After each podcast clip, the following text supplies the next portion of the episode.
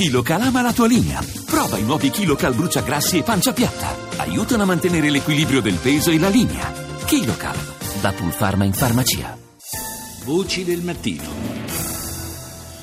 Sono le sei e trentotto minuti e ventidue secondi, nuovamente buongiorno da Paolo Salerno, seconda parte di Voci del Mattino che apriamo ritornando su una notizia di qualche giorno fa, la ricorderete, quella dell'arresto in provincia di Salerno di un algerino destinatario di un mandato d'arresto europeo emesso dall'autorità giudiziaria belga, con l'accusa di aver fornito documenti falsi alla cellula integralista islamica che eh, ha colpito in Belgio e continua a tenere un po' eh, sulla corda gli inquirenti di mezza Europa.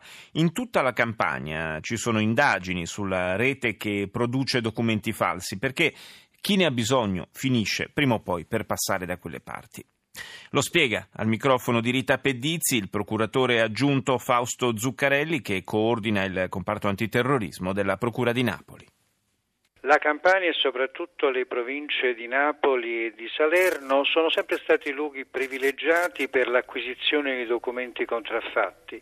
Questo perché i napoletani ed i casertani da tempo hanno acquisito una specifica professionalità, purtroppo, nell'approntamento, nella falsificazione e nella commercializzazione di questi documenti, ragion per cui è una sede sicuramente privilegiata per munirsi di questi documenti che sono indispensabili per potersi muovere in maniera legale o apparentemente legale sul territorio italiano e anche in, in territorio europeo. Quindi i terroristi lì trovano supporto logistico? Non ritengo sia appropriato parlare direttamente di terroristi. Diciamo che coloro i quali, per varie motivazioni, che possono anche essere vicine alla condivisione di ideali jihadisti, trovano utile venire qui nel nostro territorio per entrare in possesso e utilizzare questi documenti contraffatti. Dopo gli attentati di Parigi del tredici novembre, almeno un paio di episodi hanno attirato la vostra attenzione.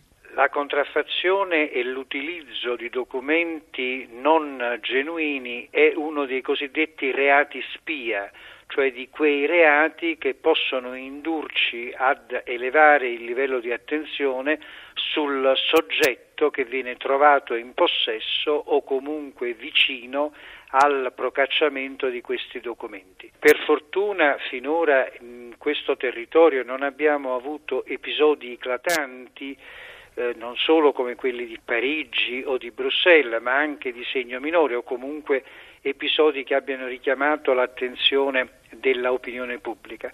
Non di meno la nostra attenzione è sempre molto alta, sia quella della magistratura che degli organi investigativi a questo dedicati, in particolare la Digos e il R O S, rispettivamente Polizia di Stato e Carabinieri, a monitorare questi soggetti e quindi a individuare la contraffazione documentale come un reato che deve uscire dalla ordinarietà per essere esaminato anche sotto lo specifico angolo visuale di chi può essere vicino o coinvolto in attività terroristiche. Oltre ai documenti d'identità, è possibile reperire anche documenti utili per ottenere permessi di soggiorno? Certamente sì, quando parliamo di eh, contraffazione documentale ci riferiamo a tutti quei documenti che sono utili sia per affermare la identità di un soggetto, sia per concedere a quel soggetto o comunque rendergli accessibile l'ingresso nel mondo del lavoro,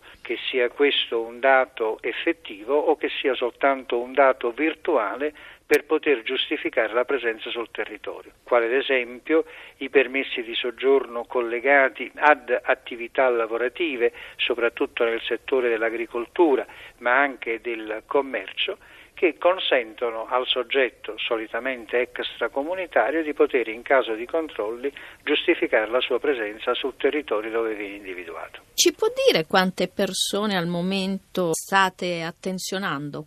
Su questo preferisco non fornire dati esatti, ma comunque sono plurimi casi che noi stiamo valutando con attenzione, stiamo approfondendo tutte le relative indagini che non sono particolarmente agili e spedite, soprattutto perché bisogna entrare in contatto con organi investigativi e con organi giudiziari di altri paesi e soprattutto quando ci muoviamo in ambito extra Schengen queste ricerche di collaborazione, di acquisizione di informazioni sono alquanto lunghe. Quindi la superprocura europea di cui si parla sarebbe un vantaggio per le vostre indagini? Senza dubbio sì, abbiamo finora una discreta cooperazione giudiziaria e di polizia per quello che riguarda la criminalità organizzata. Sarebbe indispensabile poter estendere gli interessi sotto questo profilo ad un organo specializzato del pubblico ministero quale la Procura europea, della quale purtroppo si parla da lunghissimo tempo ma che ancora non ha visto la nascita e la luce.